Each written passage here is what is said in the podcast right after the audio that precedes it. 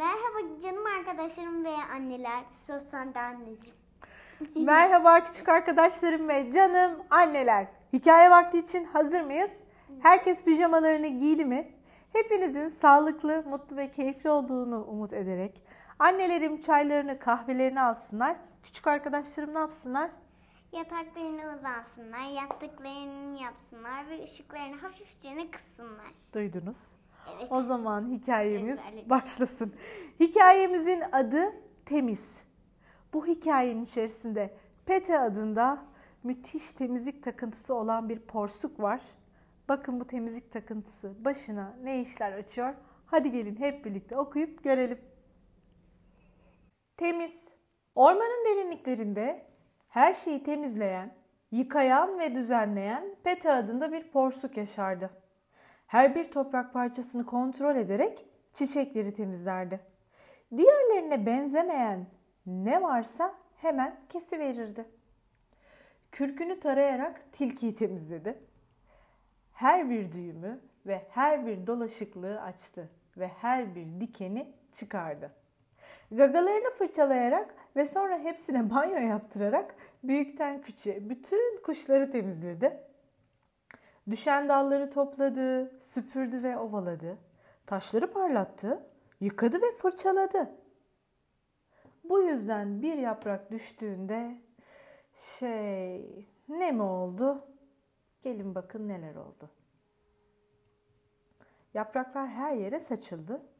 Tabii ki bizim porsuk Pete bundan hiç memnun kalmadı. Pete ortalığı toplamaya gitmişti. Ama hala mutlu değildi.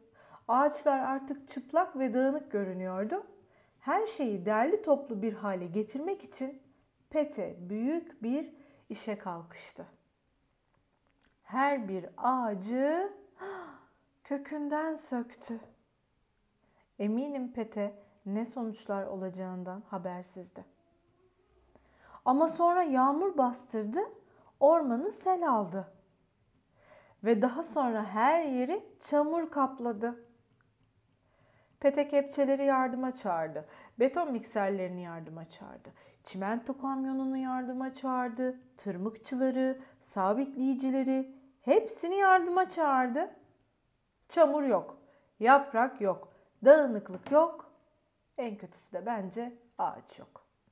Kusursuz temizlik ve kusursuz düzen. Bu orman neredeyse mükemmel oldu, dedi Pete.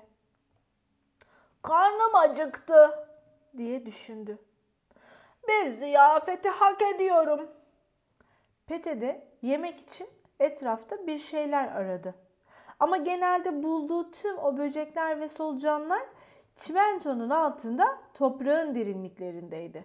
Bu nedenle Pete yemek bulmak yerine eve gitmeye karar verdi.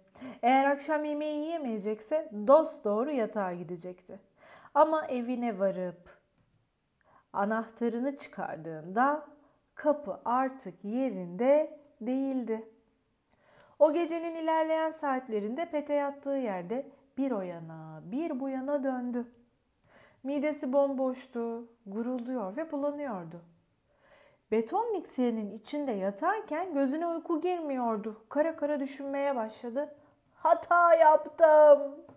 Bu yüzden de ertesi sabah hava aydınlanınca her şeyi yoluna sokmaya koyuldu. Sonra hayvanlar geldi. En güçsüzünden en güçlüsüne kadar hepsi ona yardım patisi, pençesi ya da gagası uzattılar. Her şeyi her zamanki yerlerine koydular. Belki daha az düzenliydi ve eskisi kadar da temiz değildi. Peki ya Pete? O da daha az temizlik yapmaya karar verdi. Ama bunu başarabildi mi? Onu da siz tahmin edin en iyisi. Evet, hikayeyi beğendiniz mi? Ben beğendim. Hatta çok beğendim. Hatta çok ama çok ama çok. Evet, sonunda Porsuk Pete yaptığı hatanın farkına vardı. Belki temizlik takıntısını tamamen aşamadı ama doğa olmadan ve doğal ortam olmadan hayatın o kadar da güzel olmadığının farkına vardı. Bugünlük de bu kadar demeden önce garip ama gerçek bilgilerin bir yenisi sizinle. İtalya'da otomatlardan pizza satın alabilirmişsiniz. Hani bazen dışarılarda bozuk para atarak su ya da içecek alabildiğiniz buzdolapları var ya. İşte bunların fırın gibi olanları varmış İtalya'da. Onların içinden de pizza satın alabiliyormuşuz. Hoşçakalın. İyi geceler. İyi geceler. Yarın görüşürüz.